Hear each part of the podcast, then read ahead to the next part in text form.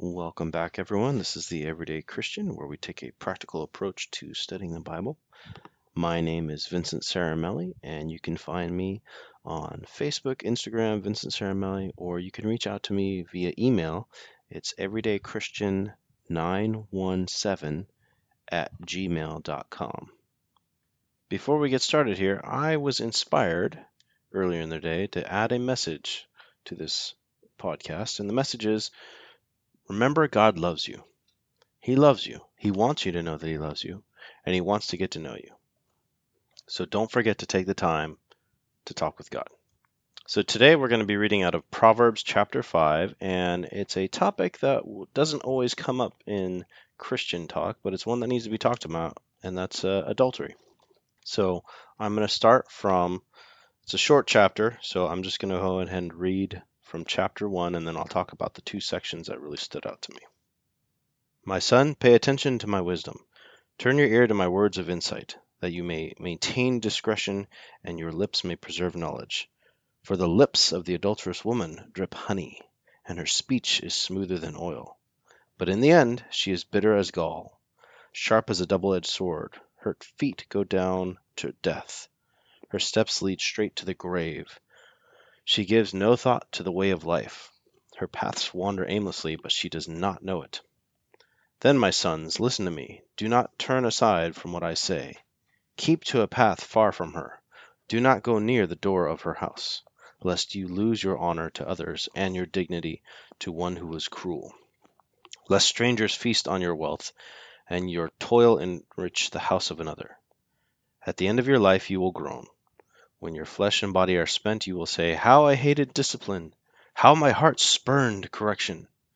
I would not obey my teachers or turn my ear to my instructors, and I was soon in a serious trouble in the assembly of God's people. Drink water from your own cistern, running water from your own well. Should your springs overflow in the streets, your streams of water in the public squares, let them be yours alone, never to be shared with strangers. May your fountain be blessed, and may you rejoice in the wife of your youth. A loving doe, a graceful deer, may her breast satisfy you always. May you ever be intoxicated with her love. Why, my son, be intoxicated with another man's wife? Why embrace the bosom of a wayward woman? For your ways are in full view of the Lord, and he examines all your paths. The evil deeds of the wicked ensnare them.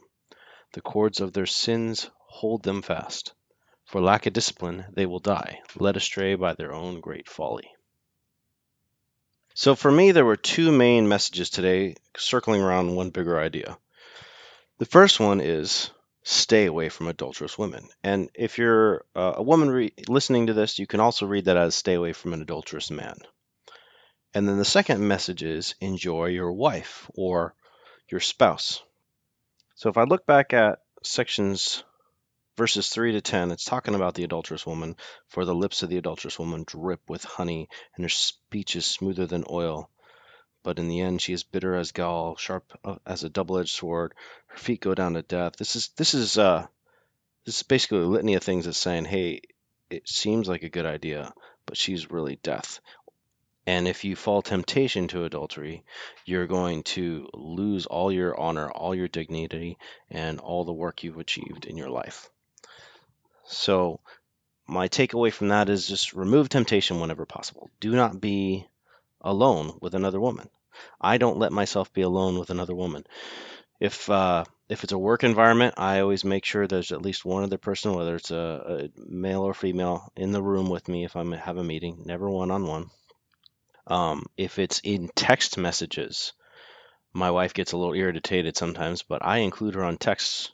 I'll do a group text to women in uh, who I need to get in touch with for something related to a kids function. So removing temptation wherever possible. Don't be alone with another woman. And uh, reduce the opportunity for temptation, right? We all know you can you can evaluate a situation as it comes and go. That's probably going to tempt me. When that happens, take a take a five second breather, step back, and just say, I'm going to remove remove myself from this temptation. That's what I do. Now, the second section I like is verses 15 to 20, and I'm just going to go ahead and reread them. Drink water from your own cistern, running water from your own well. Should your springs overflow in the streets, your streams of water in the public squares, let them be yours alone, never to be shared with strangers. May your fountain be blessed, and may you rejoice in the wife of your youth, a loving doe, a graceful deer. May her breast satisfy you always. May you ever be intoxicated with her love. Why, my son, be intoxicated with another man's wife? Why embrace the bosom of a wayward woman? So I like this because it's basically saying, enjoy your wife. This this first verse, drink water from your own cistern. Your own cistern is your own marriage. Should your springs overflow in the streets. If you guys are having a great time as a married couple, don't let anyone else get in there. And keep focusing on your wife. Keep focusing on her beauty and work to court her. If you focus on your wife, she will be your only desire and reduce your temptation. And it's what God wants for you. You guys got married, you're in love.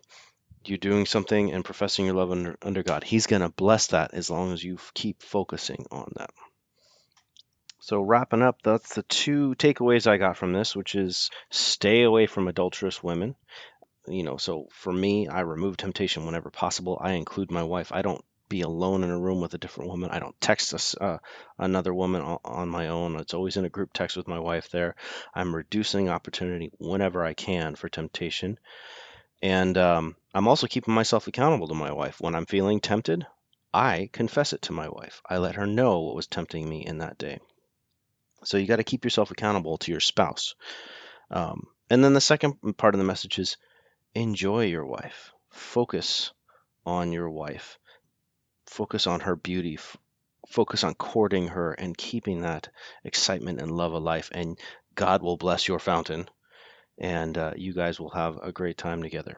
And if you focus on your wife, she will become your only desire, and you'll have an easier time avoiding temptation. And with that, I'd like to wrap up with a prayer.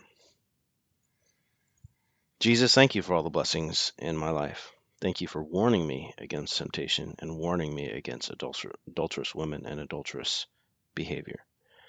Thank you for reminding me of my wife and how awesome she is. And thanks for the wisdom and direction you give me in all things I do. In your name I pray. Amen. Well, thanks for listening. Again, this was Proverbs 5, and I will talk to you all later.